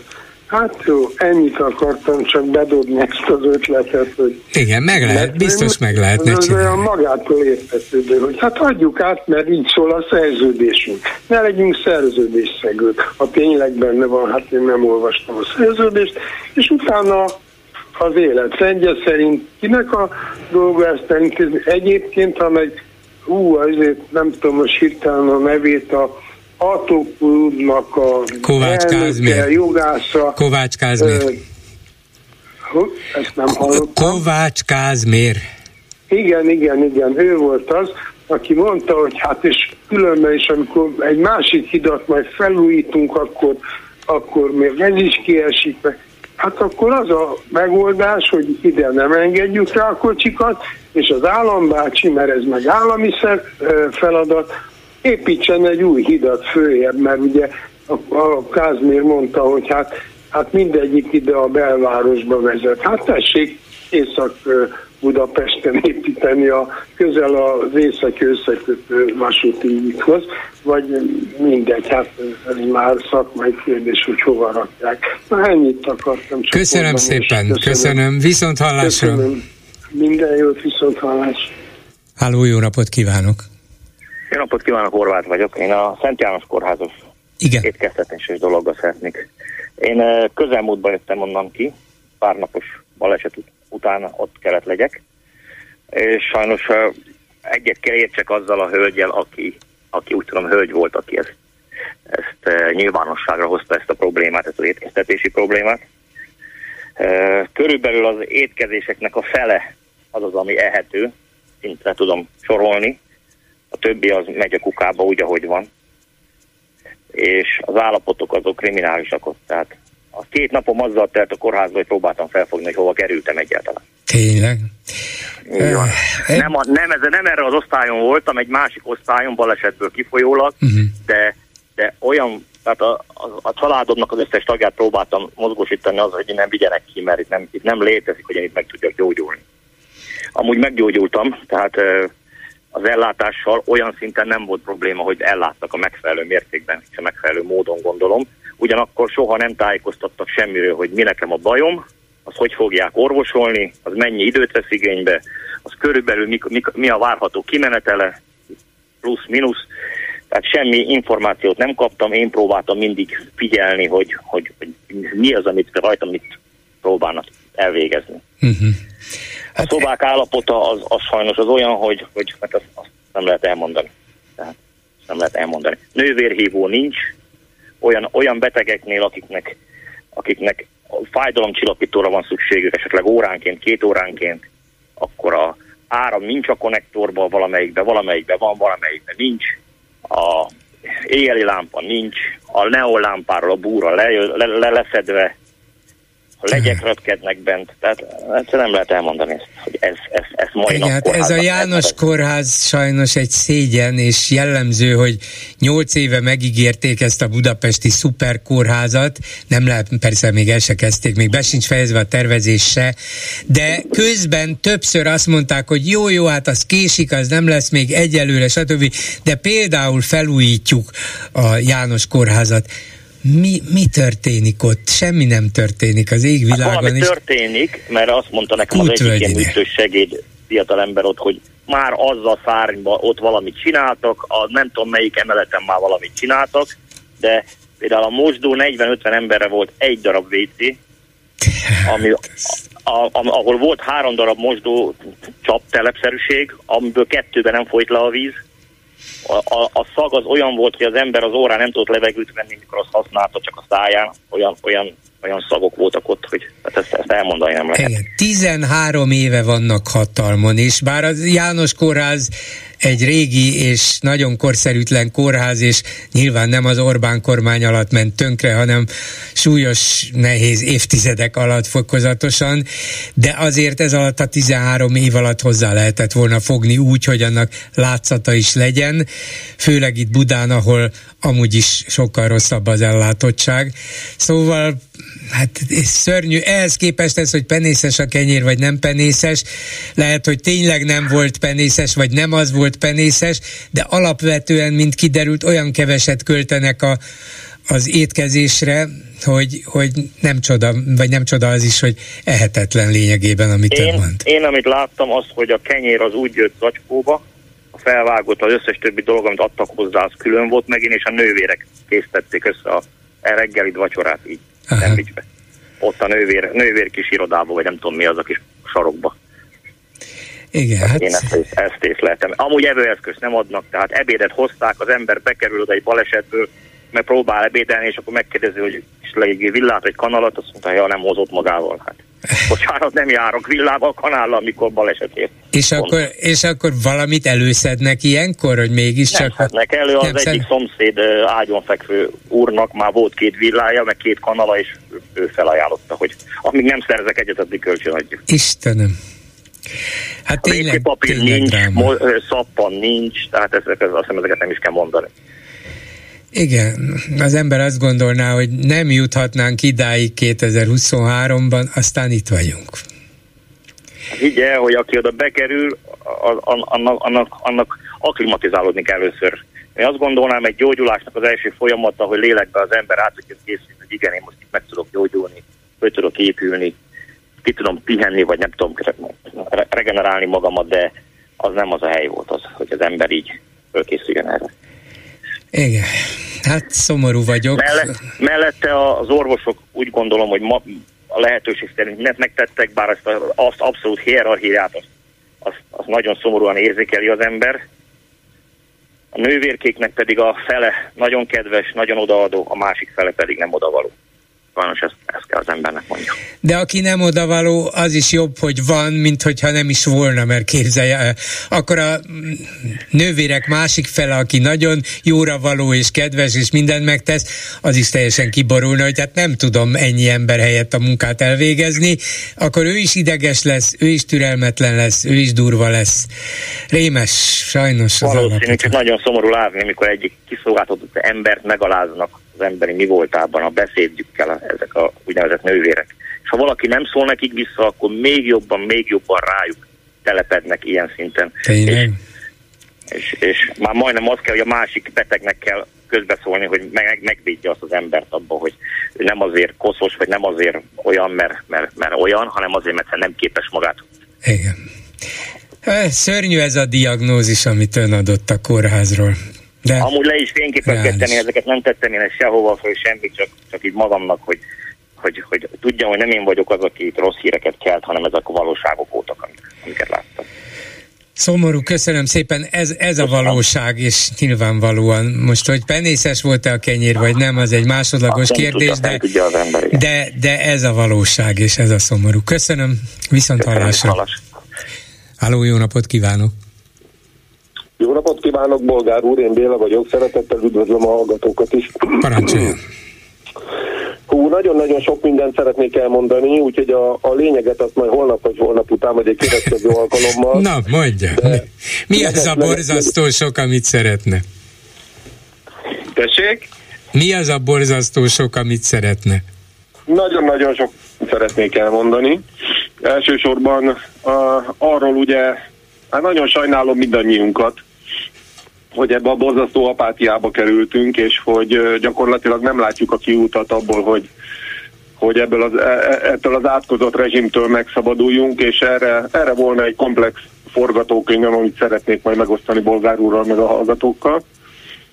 Egy, egy egészen komplex, mert mert én abban a forgatókönyvben, amivel próbálkoztak ugye tavaly, jó volt elméletileg, és erről már beszélgettünk is, de, de hát mégsem jött össze, és ahelyett, hogy a, az ellenzéki pártok levonnák ezekből ugye a, akár a jó tanulságokat, akár a rosszakat, és egy ismételt összefogással ö, megint nekirugaszkodnának, ahelyett ugye mindenki sütögeti a saját pecsenyéjét, próbálják ugye domborítani, hogy ők mibe különböznek a többiektől, stb. stb. Úgyhogy nem tudom, hogy van-e olyan hallgató, vagy van-e olyan ellenzéki ember, aki, aki bízik abban, hogy hogy az ellenzéki pártok, vagy, vagy az ellenzéki pártok valamelyike képes lenne leváltani ezt a rendszert. Mert én nem bízom ebben. Hát, ak- akkor majd elmondja, hogy miben bízik és mi a megoldási javaslata, de azt mondja, hogy ezt későbbre tartogatja. Most de, akkor de, mit mondana? De nem, még, még azért szeretnék kettő-három gondolatot, ja, persze, lehet. jó, hogy ne lehetne. A Bauer Tamással tetszett beszélgetni körülbelül két héttel ezelőtt, és egy apró kiigazítást szeretnék, mert a Bauer úr rosszul emlékszik arra, ugye 2002-ben ez volt az ő narratívája, erről beszélt, hogy, hogy a megyesi kormány ezt hogy elrontotta, és majd, hogy nem nyomorba döntötte Magyarországot ugye a száznapos programmal, meg azzal, hogy ugye 50%-kal megemelte a, a közalkalmazotti illetményt, Na most ezt megelőzte, a Bauer úr erre nem emlékszik, hogy megelőzte azt, hogy, hogy a Fidesz kormány 70%-kal előtte megemelte 70%-kal a köztisztviselői illetmény alapot. Tehát a megyeség egy ilyen kényszerpályára kerültek, mert ugye onnantól volt egyébként érdekes meg jó katonának lenni például, meg rendőrnek, mert ezt képzeljük el, hogy egyik pillanatról a másikra 70%-kal megemelkedik a fizetésünk. És, a, és ugye a többi közszolga, ugye a közalkalmazottak, akik nem köztisztviselők, hanem a közalkalmazottak, ők pedig ugye ö, támogatás nélkül, vagy béremelés, illetményfejlesztés nélkül maradtak, és ezt próbálták a megyesiek ugye orvosolni, és nagyon, nagyon jól tették egyébként, hogy ezt megtették, de kényszerpályán voltak. Uh-huh. Hát Tehát igen, Bauer arra célzott, hogy ennek sajnos komoly költségvetési ára volt, és ezért kezdtek kínlódni a költségvetési hiányjal évekig. Igen. Másik pedig egy költő, költői kérdés lenne most, amit így előjáróba szeretnék, hogy, hogy, hogy most a, a, az ellenzéknek a hangját miért nem halljuk, hogy ugye az Orbánéknak az volt a narratívája éveken, sőt most már mondhatni több mint évti, egy évtizeden keresztül, hogy ők nem a meg, megszorítások politikáját folytatják, mert, mert ez a baloldaliaknak a politikája, hát, politikája. Hát most, most mit csinálnak, hogyha nem megszorítanak? Ezt most kér, kér teszem fel ezt a köldő, költői kérdést mindenkinek. Hát miután ők soha nem használják ezt a kifejezést, sőt azt mondják, hogy ők megvédik, ők mindenkit megvédenek, hogy a rezsicsökkentés, hogy így, hogy úgy, ők tehát úgy szorítanak meg, hogy lehetőleg azt közvetlenül ne érezzék az emberek. Hát, hogy most a bankbetétek kapnak egy pofont, vagy hogy a részvények jövedelmét is plusz megadóztatják, hát fizessenek a gazdagok. Még csak ezt sem mondják, hanem lényegében úgy szorítanak meg, hogy azt az átlagember ne igazán vegye észre. Hát igen, januártól az, hogy a, a dízelt, meg a benzin, meg a gáz, hogy mindennek ugye jelentős mértékben megemelik a jövedéki adóját. Hát ez mi, mi hogyha nem egy adópolitika? Hát egy, rögtön hát azt mondják erre, rögtön azt mondják erre, hát ez az uniós kötelezettség, kiderül persze, hogy ez nem igaz, mert nem kellene ennyivel emelni, de rátolják valaki másra. A felelősség nem az enyém, én nem megszorítok, csak kénytelen vagyok követni az uniós elvárásokat. Uh-huh, uh-huh. Na, van még egy percem, vagy van, kettő, vagy... Van, van, van, mondja, mondja. Na, a, a, akkor el, elkezdeném, de csak egy ilyen kis rövid bevezetőt, jó? Az, annyi mindent szeretnék egyébként mondani, gondoltam leírom, de tök felesleges, mert renge, rengeteg minden az amit, az, az, amit szeretnék megosztani önökkel. Ugye ezzel a forgatókönyvvel, amit, amit az előbb vázoltam, hogy a pártokkal, nem lehet megdönteni ezt a, ezt a rendszert, én azt gondolom. A nagyon nagy problémája az összes ellenzéki sajtónak, hogy az, az a probléma, hogy ugye magunknak szólunk. És ugye nincs, nincs, nincs áthallás, tehát nem tudjuk megszólítani azokat az embereket, akik ugye a másik oldalon állnak. Igen. És erre nem, nincs is, sajnos nagyon lehetetlen is a törekvés, meg nem is látok erre törekvést, pedig ez lenne a, a, a, az egyik legfontosabb kulcs, hogy ugye elkezdjük a, az embereknek a tisztánlátását, a tisztában látását megvalósítani, akiknek ugye a gondolkodása most el van ködösítve, meg el van homályosítva a propaganda média által. De hogy tudjuk őket rávenni a tisztánlátásra, amikor sokkal kevesebb esélyünk van, hogy eljussunk hozzájuk, mint a kormánynak?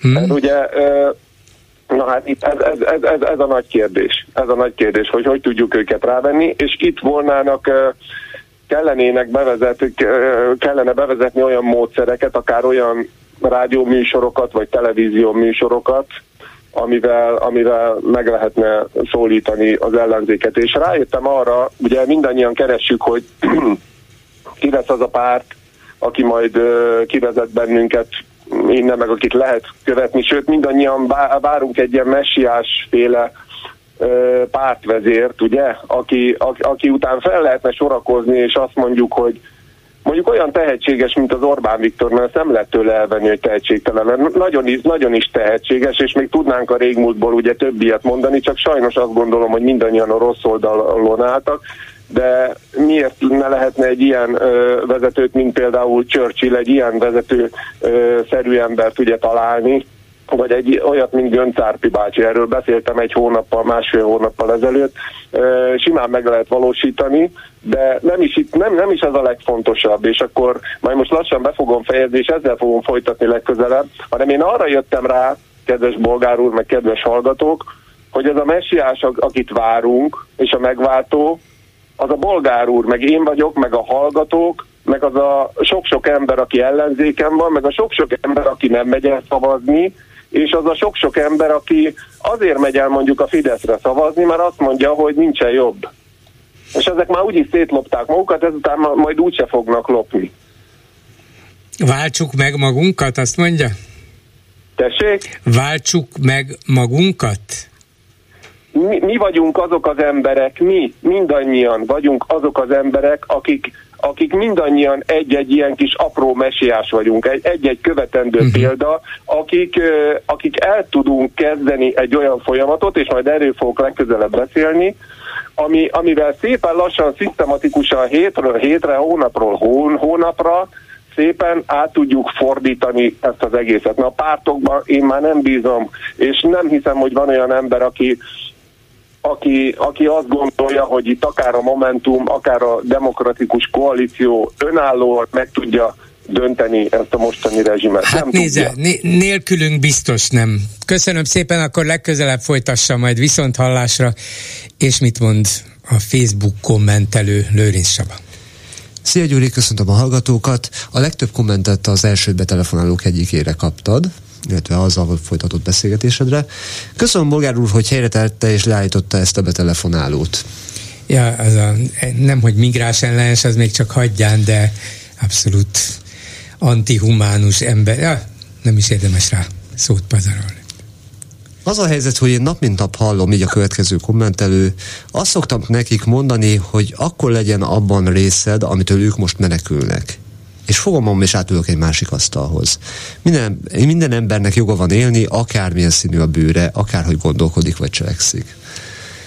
Igen, hát nem mindenki így gondolkodik, de hogy ezzel a gyűlölettel fortyogva adja ezt elő itt nálunk, hát azt nem. én szeretném hinni, hogy az emberek nem úgy születnek, hogy ilyenfajta zsigeri reakciók vannak bennük. Az a kérdés, hogy mi, mi, implik, mi erősíti fel ennyire ezt a...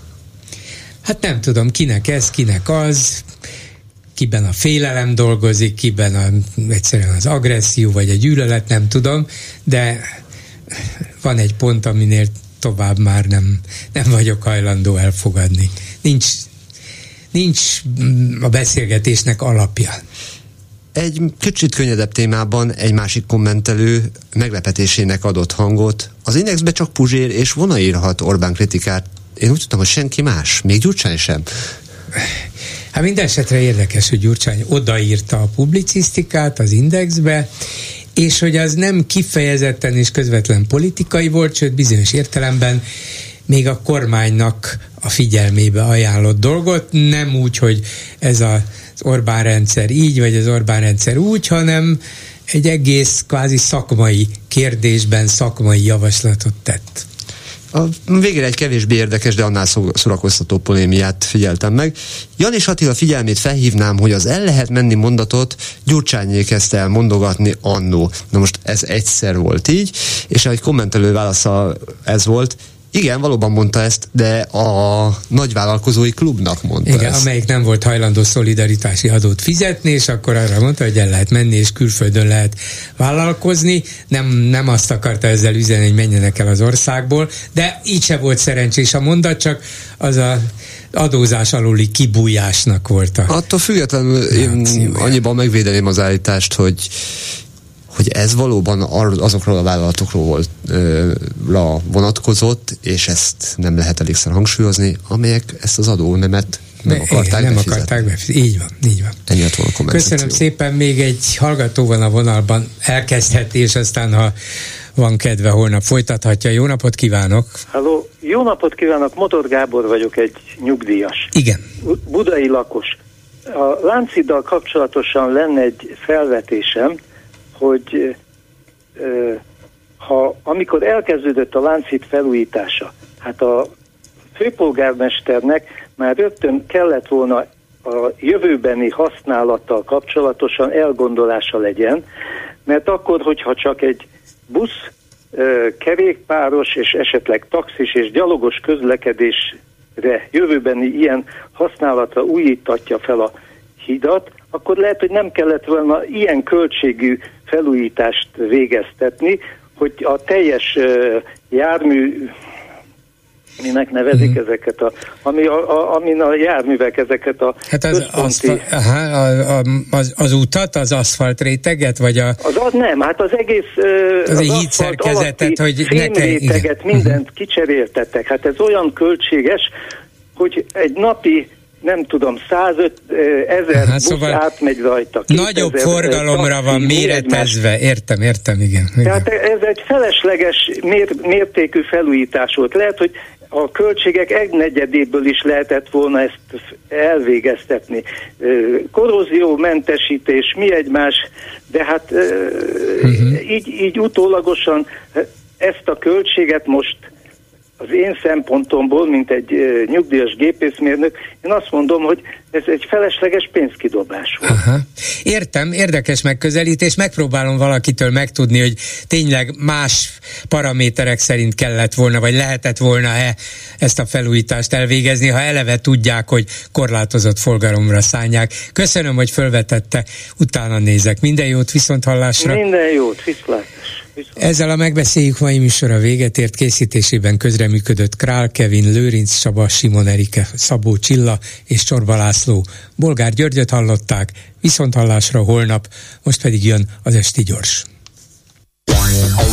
Esti Gyors, a hírek háttere. Jó napot Európa, jó napot nagyvilág, üdvözlök mindenkit, aki Magyarország és a Szabad Európa maradék magyar hangját hallgatja, akár az egész földkerekségen, internetes oldalunkon, Youtube-ján, telefonján, wifi rádióján, számítógépén, vagy a vasalóján jogunk van szólni. Dési János vagyok, örülök, hogy meg is velünk tartotok. Szerkesztőtársam V. Nagy Gyöngyi. Motto Könyv, kacagás, mint happy end a végzet, egy centiméter igaz költészet, és három ezer méter butaság. Hertai Jenő. Számunkra valamennyi művészet közül a legfontosabb a film, jegyezte meg egy neves szakember, azért emlékszem erre ilyen jól, mert a Betlen moziba menve olcsóban lehetett jegyet venni, ha az embernek volt ifjúsági mozibérlete, és annak az előlapjára írták ezt fel azzal, hogy hatodik Lenin mondta volna. Lenin nyilván abból indult ki, ha az iskolarendszer nem elég izmos ahhoz, hogy jól megtanítsa a népeket olvasni, tévé, rádió, internet meg különösen még sehol sem volt, hát a negyed, a fél és a háromnegyed analfabétákat úgy lehet bepalizni, ha filmekkel tömjük az agyukat, olyanokkal, amelyek a megfelelő ideológiai törtettel rendelkeznek, és tessék, már is kiugrik a zasztavából a szovjet ember! Idő soha-soha meg nem áll, az órák róják szüntelen az útjukat. A diktátorok már csak ilyenek, szeretik azt hinni, hogyha valamit nagyon és erősen mondanak, akkor az ő együgyű népük azt bekajolja simán, mert a diktátorok szerint a nép tök hülye, nem lehet eléggé lenézni, és ha már a filmnél tartunk, abból még sosem volt baj, ha a népet, a közönséget hülyének néztük. Diktátor kollégája ezt ekképpen fogalmazta meg. A mozi a mi legerősebb fegyverünk, mondotta Mussolini, és készültek is egyre másra a filmek az olasz álomról, de csak becsúszott közéjük néhány nagyobb alkotás is, hogy aztán abban a másodpercben, amikor végre megdőlt a diktatúra és felszabadult Olaszország, egyre másra készüljenek a zseniálisnál zseniálisabb filmek, a Róma nyílt várostól kezdve a biciklitolvajokon át egészen Fellinig és vissza. És miután nem feltételezhetjük, hogy ezek alkotói. Egyik pillanatról a másikra teremtek 1945 után, valószínűleg úgy volt, hogy már a diktatúra idején egyrészt lehetőséget kaptak valódi tehetségek, hogy filmet készítsenek, ha még nem is olyat, másrészt olyan emberek jutottak munkához, akik pontosan tudták, mi az a szabadság, mi az az érték, mi az a művészet, és amint erre alkalom nyílt, tudtak élni vele, s a filmtörténet máig ható jelentős alkotásait hozták létre. Akadnak olyan diktatúrák, amelyek talán duzzogva, talán félrenézve, de megengedik, hogy közpénzből is kritikus alkotások is készüljenek. Ott van a 70-es évek lengyel filmművészete, és hosszan sorolhatnánk azokat a fontos alkotásokat, amelyek Magyarországon jöttek létre, Jancsótól, Szabó Istvánon át, Bacsó. Szerénység. Ne tömjénezze magát. Szerénység. Ha én valamit szeretek magamban, az a szerénység. Makkároly Gotár Péter. Jó, hát akkor itt fogunk élni. Gárdos Péter, és még sokan-sokan mások jó voltából. Diktatúra volt, amelyik nehezen bírta a kritikát, ám de képviselői belátták, hogy a film, hogy a könyv, a zene, a színház csak akkor ér valamit, ha képvisel művészi nívót, és ez még akkor is fontos és hasznos, ha amúgy kritizál, gúnyolódik, igazat mond. Sok film nem készületett el, kivágtak jeleneteket, átírtak, dobozban maradt. Ezzel együtt a magyar film jó korszaka éppen egy diktatúrára esett, jó hova máshova. Aztán egyszer csak eljött a bátran vállalt sutyó korszak. Ma már nincs szükség jó filmekre, akármilyen vacak is lehet az is, csak éppen sok pénzt lehessen általa lopni, és nyomja azt a buta maszlagot, amit még azt sem hiszel, aki megrendelte. Néző meg ugye nincs, színvonaltalan, rossz, tehetségtelen, vacak, de leginkább gyáva, mert szolgaian hódol be egy kurzusnak. Cserébe irány a pénztár.